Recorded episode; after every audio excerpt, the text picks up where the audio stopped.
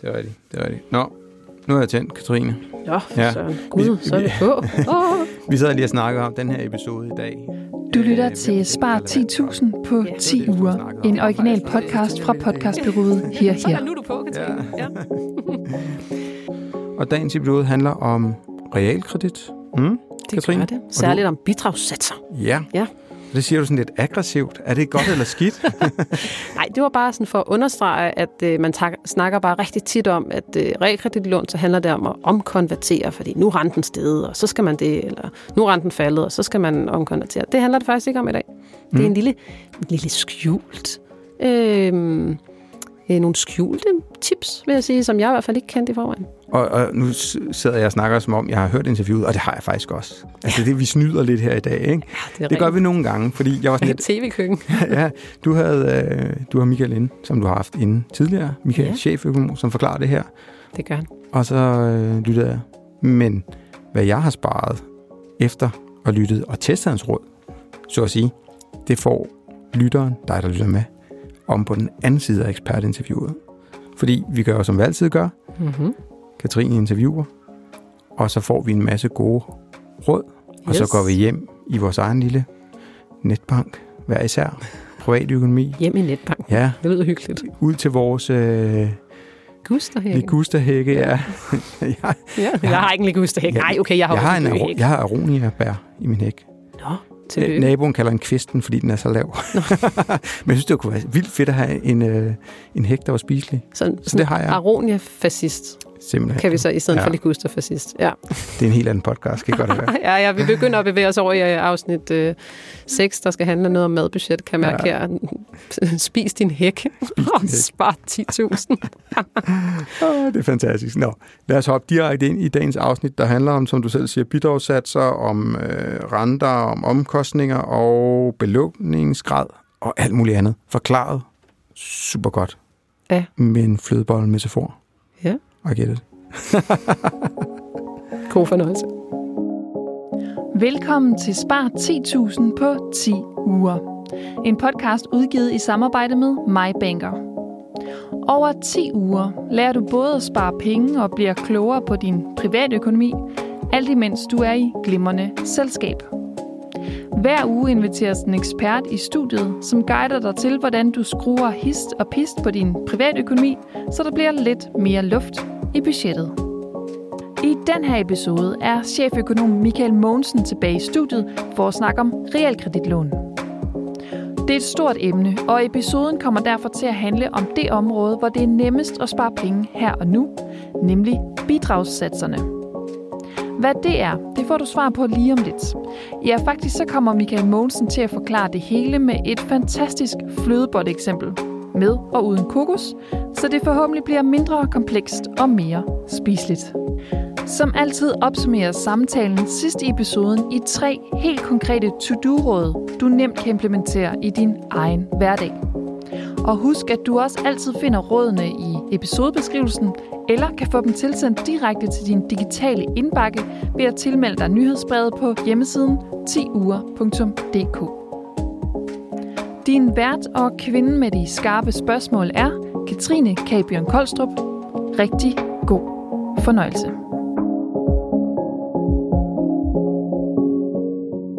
Hej Michael. Hej Katrine. Nu handler det om at spare. Så ja. kan jeg gå ud og prøve at finde det realkreditinstitut, der giver mig den laveste rente? Nej, det kan du ikke. Okay. Øh, realkreditinstitutter låner i princippet ikke penge ud. Øh, de låner obligationer ud med ja. deres navn på, og det vil sige deres garanti for, at pengene kommer tilbage. Vi skal måske lige sige, at de obligationer, som de forskellige realkreditinstitutter sælger, er ens.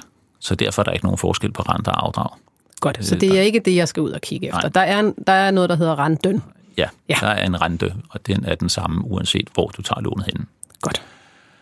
Det kreditforeninger, realkreditinstitutter lever af, det er en bidragssats, som er et øh, gebyr, kan du sige, en løbende betaling, som følger med kreditforeningslånet, og som går til at dække realkreditinstituttets omkostninger. Så, så det er her, der er, der er penge at hente for, øh, for realkreditinstitutterne, men det er også her, der kan være nogle penge at spare. Ja, altså bidragssatsen er, øh, bliver fastsat, når man udbetaler øh, sit lån, og bidragssatsen afhænger af, hvor stor en andel af dit hus eller din bolig, du har belånt. Har du købt en bolig til 5 millioner øh, og kun låner 1 million, så betaler du væsentligt mindre, end hvis du låner 4. Mm. Hvis du har taget et øh, lån med afdragsfrihed, så betaler du mere, end hvis du har taget et lån med afdrag. Har du taget et lån med variabel rente, altså hvor renten ikke er fast i hele lånets løbetid, mm. så betaler du også mere i bidrag, end hvis du har taget et fast rentet lån. Okay, så der er nogle forskellige parametre, der ligesom påvirker den her Ja. bidragssats. Og bidragssatsen er, kan du sige, skemalagt for hver enkelt realkreditinstitut. Det er ikke noget, man kan forhandle. Man kan Nej. slå op i deres prisliste og se, hvor meget det koster. Men der er forskel på, hvad det koster fra kreditforening til kreditforening. Okay. Og der er ikke noget realkreditinstitut, der er billigst på alt, og alle er dyrest på noget. okay, så der er ikke sådan en heaven et eller andet sted, hvor Det er du ikke bare noget, man hen. kan sige, at du skal bare gå hen til det her sted, så får du altid det billigste. Nej, det det gælder om er at finde ud af, hvad for en lån vil du gerne have, mm. og derefter finde ud af, hvor kan du få det billigst. Okay. Og så er der nogle ting, man kan undersøge, om det er prisen værd. Altså er det prisen værd at få afdragsfrihed? Er det prisen værd at få variable rente i, i forhold til, hvis man ikke får variable rente? Mm. Fordi bidragssatsen er forskellig. Godt. Og det kommer vi til at gå meget mere ind i. Ja. Øhm, så man skal ikke fortvivle, hvis man, øh, hvis man synes, der er mange nye ord her. Så, hvis vi skal hoppe ned i bidragssatserne. Ja. Som nævnt, så fastsættes bidragssatsen på det tidspunkt, hvor lånet bliver udbetalt. Og når du siger, jeg skal lige igen her, det har vi snakket om før, tror jeg, at når et lån bliver udbetalt, altså når jeg låner mine penge. Ja, når du optager dit lån, når Ja. du køber dit hus, eller når du lægger dit lån om, på det tidspunkt, så finder man ud af, hvor meget du skal betale i bidragssats. Det er en procentsats, som bliver beregnet af den mængde penge, du skylder, hver gang du skal betale ydelse. Og den bliver fastsat på det tidspunkt, du får dine penge, lånet bliver udbetalt, og så bliver den ikke ændret efterfølgende, medmindre du lægger dit lån om. ja. Og det kan være, der kan være en fidus i det. Men det, Det kan der være en fidus i, det er kommer vi vender tilbage til. Ja, præcis. Øh, Og kreditforeningerne har øh, tre intervaller øh, for belåning, hvor øh, der er forskellige bidragssatser. Okay. Det billigste interval ligger fra 0 til 40 procents belåning. Ja, Så hvis vi nu tager udgangspunkt i dit hus til 5 millioner, så er det de første 2 millioner. okay. Så det næste ligger fra øh, 40 til 60 procent, Ja. det vil sige den næste million fra 2 til 3 millioner. Og den sidste ligger fra 60 til 80 procent, det vil sige fra 3 til 4 millioner, som er det maksimale, man kan låne. Godt. Skal man bruge mere end 4 millioner, når man skal købe hus til 5 millioner, så må man gå i banken og låne dem. Godt. Så der, nu har vi belånt 80 procent af Ja. huset. Vi har købt et hus til 5 millioner kroner, og vi har lånt de fire. Ja. Hvis man gør det med et fastforrentet lån i totalkredit eller nykredit, som i princippet er det samme, så giver det en bidragssats på knap 0,6 procentpoint. Så det koster 23.500 kroner øh, om året i bidrag og låne 4 millioner. Hvis Ja. man i stedet for at have taget et fastforrentet lån, tager et lån, hvor renten fastsættes en gang om året, også noget kendt som et flekslån, nogen vil kende det som et F1-lån, så koster det øh, det billigste sted 56.500 kroner om året for det samme lån. Så okay. Det er 2,4 gange dyrere, og derfor skal man interessere sig en lille smule for, hvilket lån man tager, og hvilken bidragssats, der følger med. Ja, fordi det er jo markant. Der er ret stor forskel. Ja, så selvom man kan få en lavere rente på måske et, et flekslån, så skal man virkelig holde øje med, at der hører en, en højere bidragssats med. Man skal være opmærksom på, at der følger en, øh, en højere bidragssats med at få afdragsfrihed, med at få variabel rente og med at låne flere penge. Ja. Så et sted at spare, det er at øh, finde det realinstitut, der tilbyder lånets billigst. Hvis vi tager det første lån, så er prisforskellen mellem dyreste og billigste 3.744 kroner om året. Og hvis vi tager fedtlånet, så er forskellen mellem det dyreste og det billigste 14.500 om året. Hvis man tænker på, at man har lån i 30 år, så bliver det alligevel til nogle penge. Det bliver så rigtig mange penge. Så det, så, så det første er ligesom, at man ligesom skal have kigget sig for og fundet det rigtige øh, realin- realkredit, det er, det er dagens ord, realkreditinstitut, som har, øh, når man nu ved, hvilket lån man vil have, så skal man finde dem, der har den billigste version af det lån. Ja. Eller den billigste bidragssats på det Ja. lån, hvis vi nu skal være helt specifikt. Og Okay. det er den bidragssats, man så får, når man har taget lånet, og det er den bidragssats, man betaler hele tiden. Okay. Også når man har afdraget halvdelen af sit lån, og reelt set kun skylder 2 millioner, så betaler man stadigvæk bidragssatsen, som bliver regnet ud på det tidspunkt, man optog lånet, hvor man skyldte 80 procent.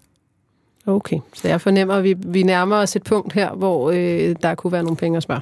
Det kan godt, hvis man har haft sit lån i rigtig mange år afdraget, så er det alene en grund til at overveje, om man skal have et andet. Ja. Fordi man kan have afdraget så meget, at hvis man fik et nyt, så ville det være afgørende billigere. Okay. Og det kræver lidt, at man får en idé om, hvor meget dyrere det er at låne, øh, hvor mange penge. Og nu er podcastmedie jo ikke et, hvor man skal slynge om, som er alt for mange lange tal. Så vi kan prøve at lave et eksempel Ja. med flødeboller for eksempel. Ej, godt Så hvis vi nu eksempler. sagde, at vi har lånt, øh, vi har det her hus på 5 millioner, vi har lånt 4 millioner, og vi kigger på det som fire flødeboller, der hver repræsenterer 1 million kroner i lån. Ja, Og så siger, hvor meget koster det? Og vi siger, at det koster i den billigste version 40 kroner for en kasse. Og så kan man så diskutere, om det er dyrt eller billigt, men hvis det er en god kvalitet, så 10 kroner per styk jo nogenlunde til at håndtere. ja. Men den pris, man reelt betaler, fordi man køber en kasse til 40 kroner, og så siger man, at man betaler jo i snit 10 kroner per styk. Mm. Men hvis vi kigger på forskellen i bidragssatsen, så betyder det, at man reelt betaler tre forskellige priser. De to første flødeboller koster reelt set kun 5 kroner stykket. ja. Det er jo meget billigere end 10, Meget kan billigere. man sige. Ja. Og den tredje flødebolle, den koster 12 kroner. Sidste flødebolle, der repræsenterer lånet fra 3 til 4 millioner, koster 18 kroner. Okay, så den Så koster... det er mere end tre gange så dyrt at låne den sidste million, som at låne den første million, eller okay. den anden million.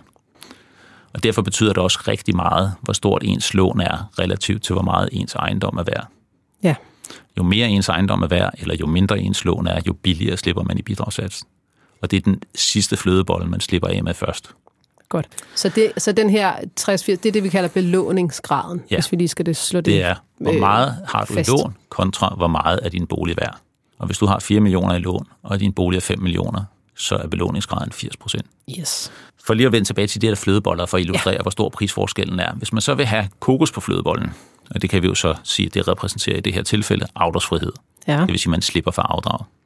Så stiger bidragssatsen. Det lyder jo lækkert. Altså, lyder hvis, lækkert. At, at slippe for afdrag. Det, ja. I umiddelbart lyder det jo som øh, rigtig fint. Så er der flere, flere penge i, i hånden, tænker man, ikke? Specielt hvis man er 32 børnefamilier og har to børn, så kan det være vældig praktisk ikke at skulle betale alt for meget på sit kreditforeningslån. Men det kommer med en pris.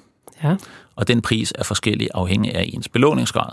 Ja. Den første flødebolle, eller de to første flødeboller i eksemplet, de stiger, hvis man har afdragsfrihed, fra 5 til 6 kroner. Det er, sådan, det er overskueligt, tænker jeg lige. Det er til at håndtere. Den Ja. tredje flødebolle stiger fra 12 til 15,5. Ja. Ja, det er dyrere, men måske til at håndtere. Men den sidste flødebolle, den stiger fra at koste 18 til at koste 29. Hold op. Det er mange penge. Ja. Så det er rigtig, rigtig dyrt at have afdragsfrihed på den del af ens lån, der ligger fra 60 til 80 procent, og som repræsenteres i eksemplet af den sidste af de fire, fire flødeboller. Okay. Det bliver, øh, så skal man virkelig øh, i overført betydning have meget lyst til flødeboller, hvis man skal spise den øh, fjerde flødebolle der med, Ja. med kokos. Ja. Hvis vi omsætter, prøver at omsætte det til, øh, til, til tal, og siger en 80 procents belåning i et hus til 5 millioner, det vil sige 4 millioner, øh, der udgør belåningen fra 60 til 80 1 million, eller den ene flødebolle. Og hvis renten er øh, fastforrentet, så betaler man et øh, bidrag, som kan være et sted mellem 7 og 10.000 kroner højere for den ene million. Lad os nu bare tage den dyre ende, det vil sige 10.000 ja. eller 2.500 per kvartal. Og det, man slipper for at afdrage, det er lige over 3.000 per kvartal, hvis renten er 6 procent. Det lyder ikke som den bedste forretning. Nej, for det betyder, at man i løbet af et år betaler 10.000 mere i bidrag, og det, man slipper for at afdrage, er 12.350 kroner. Så man øh, får lov at betale, du, har, du står med 2.350 kroner øh, Mere i mere hånden. i hånden. Øh, til gengæld har du smidt resten af pengene ud af vinduet, for du har ikke afdraget på det lån. Til gengæld så er de 10.000 i stedet for at gå til afdrag gået til at betale bidrag til kreditforeningen. Ja, så du har ikke nedbragt lånet. Nej. Du har øh, bare givet øh, din kre- kreditforening en, ja. en hel masse penge. Som omregner det i årlig rente, så det er et helt psykotisk tal, så det lader vi være med. Men hvis man kigger på en typisk afdragsfri periode, som Ja. er 10 år, så betyder det, at man hvert år betaler knap 10.000 mere i bidrag, og til gengæld slipper man for afdrag. Men selvom man kigger over det på en 10-årig horisont, så har man reelt betalt 27, knap 28 procent i rente for de penge, man har sluppet for afdrag, hvis man betragter renten som det ekstra bidrag, man har betalt for det. Det kan ikke betale sig. Det lyder dyrt. De penge kan lånes alle andre steder, undtagen Golden Casso, billigere.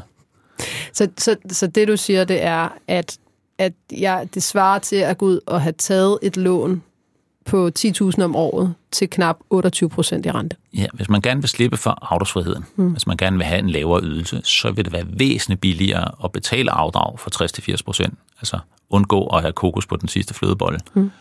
Og så til gengæld gøre ens billån længere, i løbetid, så ydelsen bliver mindre, eller gør ens banklån længere i løbetid, så ydelsen bliver mindre, eller simpelthen at få en kassekredit på ens budgetkonto, hvor man så kan hæve de penge, man ellers skulle have betalt i afdrag. Ja, fordi selvom sådan en, en kassekredit typisk måske hvad er, hvis snakker vi 10 procent? 10, 12, 14 procent, så er det stadigvæk væsentligt billigere. Markant billigere end 28 procent. Ja.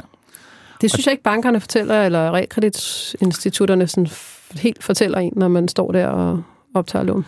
Ja, så det skulle de jo gerne gøre, men, øh, men det, er ikke, det er ikke meget intuitivt. Nej. Øh, og det drukner ofte, fordi at man kigger på en samlet bidragssats. Så hvis Ja. du kigger på den samlede pris for de her fire flødeboller, så er det dyrere at købe kassen med kokos, end det er at købe kassen uden kokos, altså få afdragsfrihed, end ikke at få afdragsfrihed.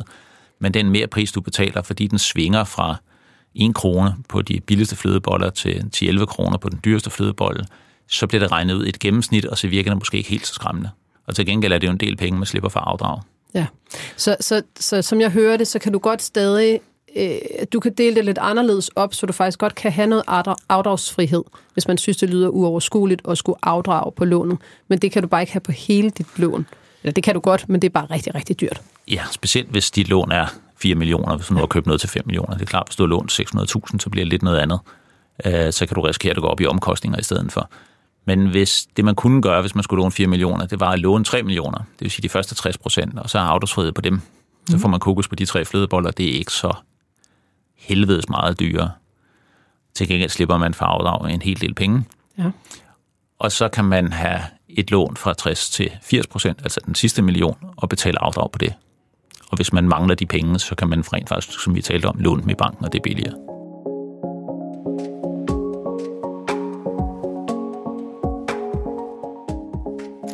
Og det, nu, nu snakker vi lidt som om, at man går ud og optager lånet. Men der er jo faktisk også muligheder, hvis, man, hvis det er et lån, man har i forvejen. Ja, og, øh, og der kan man så, øh, der kan du sige, hvis du nu har købt en lejlighed i en af de store byer for en 3-4 år siden, så selvom huspriserne og boligpriserne er faldet lidt det sidste års tid, så er den stadigvæk en del mere værd, end da du købte den. Hvis du samtidig har afdraget på dit lån, så hvis du oprindeligt lånte 80 procent, hvis din bolig så er steget med 10, 15, 20 procent, og du har afdraget 5 procent på din gæld, ja, så er din belåningsgrad i øjeblikket rent faktisk væsentligt mindre mm. end de 80 procent, da du startede. Og det kan, øh, specielt hvis man har afdragsfrihed, betale sig at lægge lånet om med det ene formål at få en lavere bidragssats. Ja, så her snakker vi ikke om, om konverteringer og renter og sådan noget Man kan i igen. princippet skifte til det samme kreditforeningslån. Og ja. der er jo sådan lidt en twist, øh, nu hvor vi taler, så er renterne steget ganske meget det sidste år. Og det betyder, at hvis man har et kreditforeningslån med fast rente, så er værdien af de obligationer, der oprindeligt er solgt for at finansiere ens lån, faldet ganske meget. Og det vil sige, at hvis man omlægger sit lån, så kan man indfri det lån for meget mindre, end man har fået udbetalt. Ja. Hvis man har lånt en million i et 1% lån for to år siden, så kan man i dag indfri det for 700.000. Og det er noget med at nedbringe sin... så nedbringer, man sin, øh, så nedbringer man sin restgæld. Men det betyder jo også, at selvom man ikke har tænkt sig at skifte skældes af med lånet, så vil faldet med, med 300.000 fra 1 million til 700.000, betyder, at ens belåningsgrad jo er faldet ganske meget. Så hvis man fik et nyt lån i dag, selvom det er præcis det samme lån, mm. så vil ens belåningsgrad være mindre, og det er belåningsgraden på det tidspunkt, man får lånet, der bestemmer ens bidragssats. Ja. Så i teorien kunne man faktisk indfri lånet og optage et fuldstændig magen til at få en lavere bidragssats. Ja. Øh, Så det ville rent faktisk kunne betale sig, hvis man startede ud med at have en 80% belåning.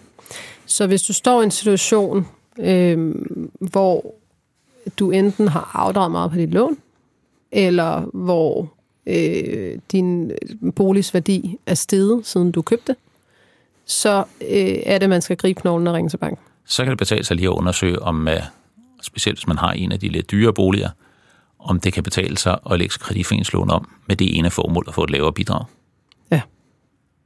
Godt. Og det er, kunne jeg høre, at det var en hel del penge, der kunne være at spare Det er en hel del penge. det. Så er der den med øh. Hvis man har afdragsfrihed, Ja. øh, og man startede ud med at have mere end 80% belåning, så betaler man rigtig meget for den sidste flødebolle.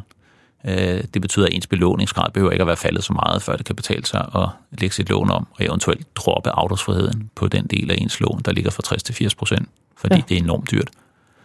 Øh, det kunne også være en, en begrundelse for at øh, lægge sit lån om og få en ny og lavere bidragssats. Så man kan simpelthen lægge lånet, altså lægge lånet om og dele det i to.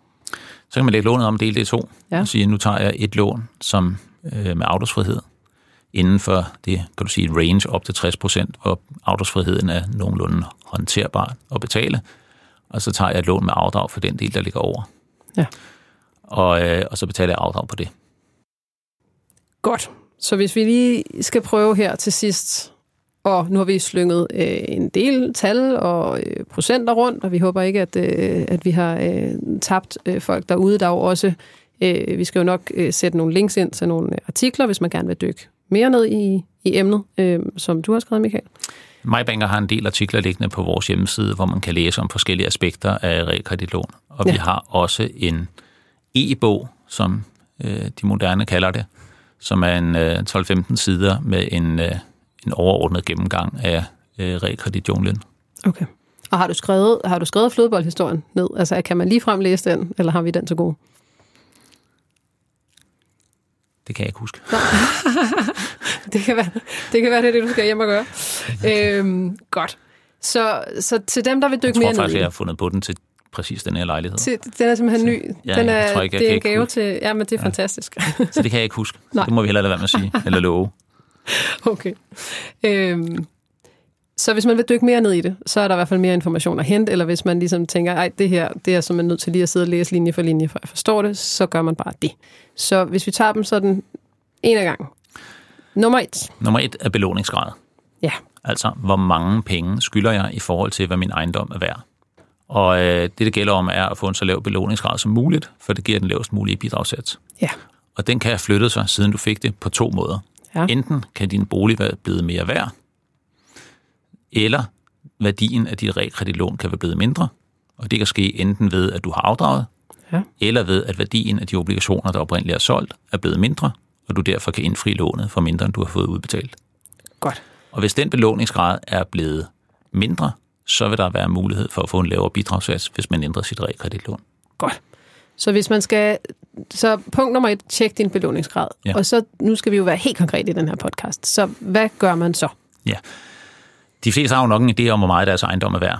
Og ellers skal man jo gå på boligsiden og få en idé om, hvad naboen skal sætte til salg for, øh, og bruge det som indikation. Når det kommer til at finde ud af, hvor meget ens lån er værd, så ved man jo, hvor meget man skylder. Det står på øh, terminsopkrævningen fra Realkreditinstituttet. Og hvis man vil vide, hvor meget ens gæld er værd, altså hvordan det går med de bagvedliggende obligationskurser, så kan man gå på Realkreditinstituttets hjemmeside. Mm. Man kan også gå på Nasdaq, altså fondsbørsens hjemmeside.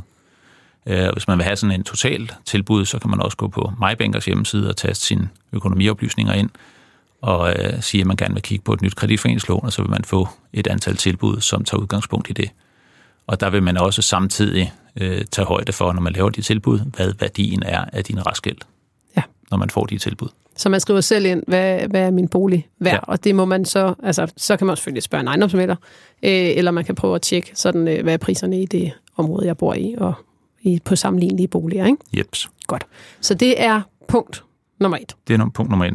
Punkt nummer to, det er at se på, om man har en belåning, der er over 60 procent, og samtidig har afdragsfrihed.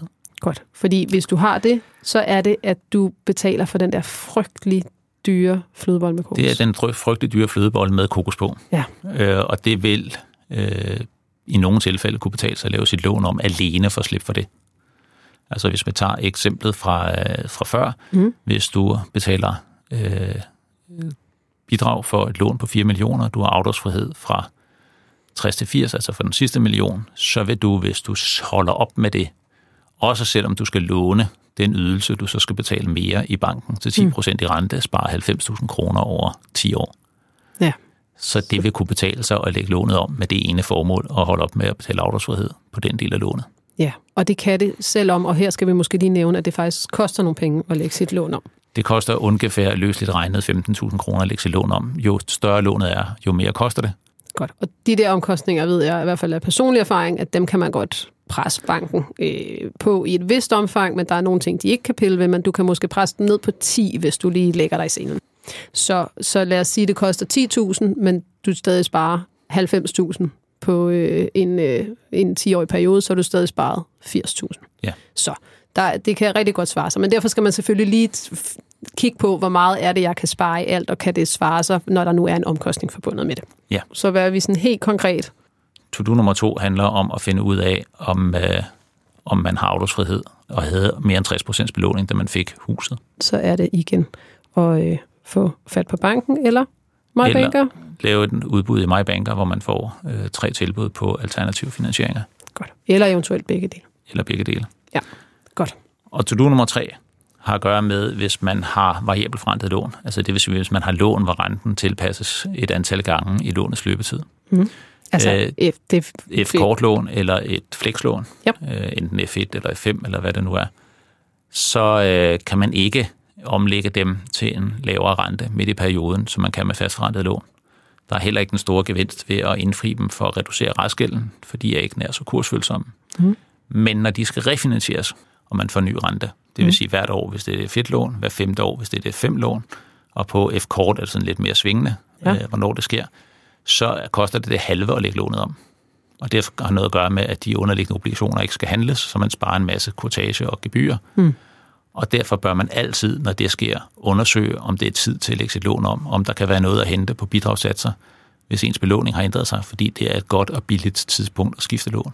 Godt, så lad os, kunne man sige, to-do nummer tre er at øh, få kigget på, hvornår øh, der står, at ens F-lån skal refinansieres, og så sætte en reminder i kalenderen tre Fem. måneder før, Ah, 4-5 måneder før, fire-fem måneder før. så man i givet fald har tid til, at der kan komme nogen og kigge på ens øh, ejendom og få den vurderet og sådan noget, så man ikke... Ja, det skal jo også med, selvfølgelig. Fordi hvis man skal have det lavet om, så skal man typisk give besked to måneder i forvejen. Ja. Så derfor er det praktisk at gå i gang fire måneder før, så har man to kalendermåneder til at få det fikset. Godt. Og så kan man give banken besked om, at man gerne vil have noget andet. Godt. To-do nummer tre, hvis du har F-lån, øh, eller flekslån, gå ind i netbanken, kig, hvornår de næste gang skal refinansieres. Det står også typisk bare inde i din mobilbank, netbank. Og så sæt en reminder i kalenderen 4-5 måneder før. Ja. Godt. Det var, den var nem. Den er nem. og kan spare ind for en masse penge. Fantastisk. Så hvis vi skal opsummere, hvor mange penge er der så at hente? Det afhænger utrolig meget af ens udgangspunkt. Ja, Men- og vi, vi har jo allerede til start konkluderet, at, Men hvis vi at jeg kigger, kan, det er 0 for mig. Ja, Ja. hvis vi kigger på den med afdragsfrihed øh, fra 60 til 80 procent, så bliver vi enige om, at selvom du skal betale omkostninger for omlægget, så kan det godt være en 70-80.000, der er hentet over en 10-årig periode. Ja. Øh, og øh, på samme måde med andre typer lån, så kan man hente ganske meget bidragssats, så det kan være alt fra 0 til 15.000 om året, afhængig af ens udgangspunkt. Ja. Og vi skal måske også sige med den der omkostning, hvis man skal betale de der 10-15.000 for at omlægge, de kan typisk lægges ind i lånet, så det ikke er penge, man skal have op af lommen her og nu. Det vil man ofte få tilbudt at få belånt sammen med oplægningen, ja. Jamen fedt, Michael. Det var, øh, det var det for i dag. Du skal have tusind tak, fordi du kom, og jeg glæder mig til at se dig igen, når vi skal snakke om de sidste økonomiske emner. Velbekomme og i lige måde.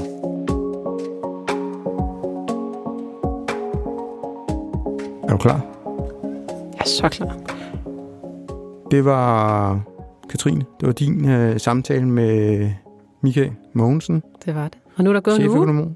Ja, og vi har været hjemme, og den her gang er der faktisk gået en uge, Ja. siden vi optog sidst. øh, vi har været hjemme og øh, testet hans råd af. Mm-hmm. Mm.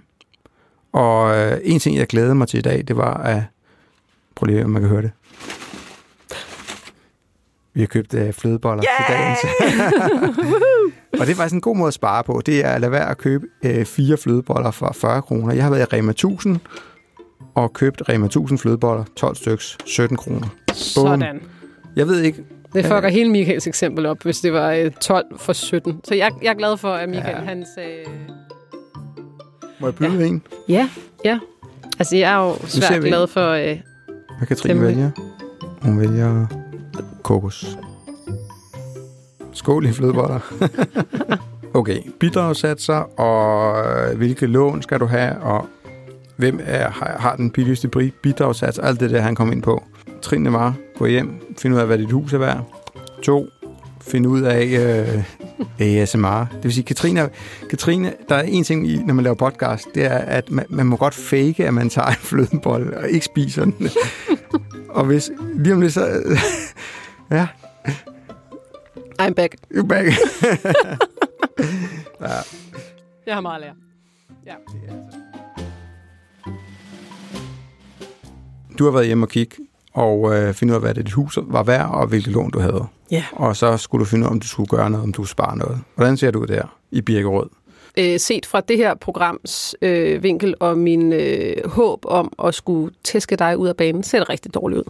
Mm-hmm. Øh, fordi Jeg har en meget lav belåningsgrad, og jeg har faktisk, jeg tjekkede lige med Michael, markedets bedste bidragssats på den type lån, jeg har. Så jeg kan ikke spare noget. Hvilke bidragssats er det, du har? Jeg har 0,29 hos Danske Bank. Og så er jeg i den heldige situation, at jeg ikke skylder, øh, eller ikke hos Danske Bank, hos Realkredit Danmark hedder det selvfølgelig, Mm. at jeg ikke skylder dem øh, mere end 40 procent af mit hus værdi. Så skylder jeg nogle andre mennesker penge i stedet for. Men øh, det betyder, at jeg har en meget lav bidragssats. Ah, Ja. det er godt. Så det gode ved det er jo, at jeg jo netop har en lav bidragssats, og derfor betaler meget lidt til mit realkreditinstitut. Så det var en god nyhed. Mm. Jeg har en bidragssats, og jeg ved faktisk ikke, om det er højt eller lavt.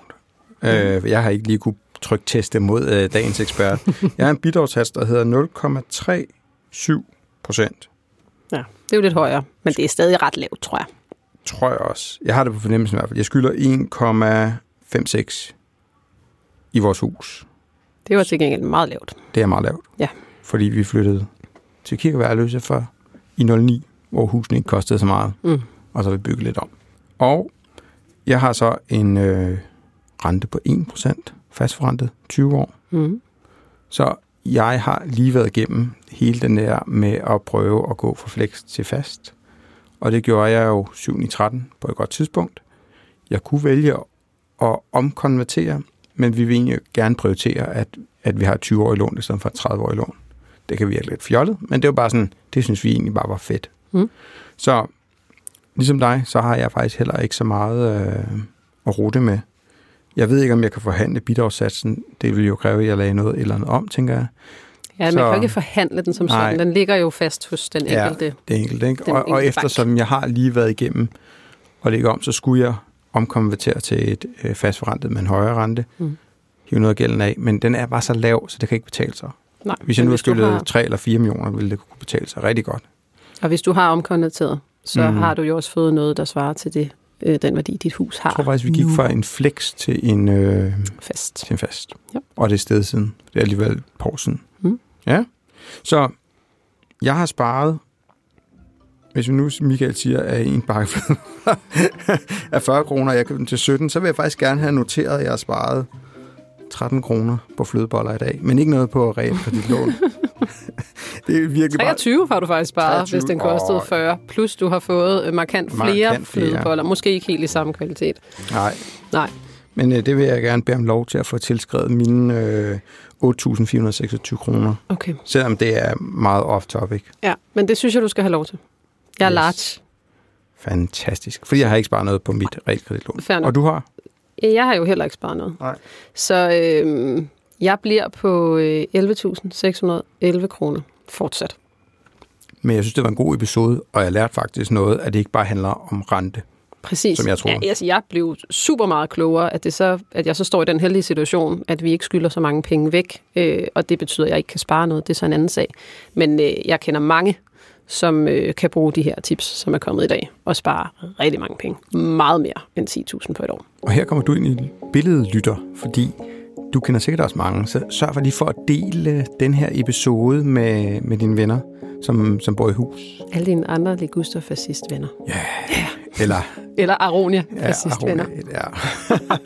Næste gang, der øh, skifter vi lidt emne, Ja, vi skifter også vært. og vi skifter, ja, jeg vil sige, at jeg har øh, taget takstokken, fordi ja. Ja. jeg er øh, sådan en, der virkelig godt kan noget med mad, og jeg kendte den perfekte person til interview i forhold til madbudgettet.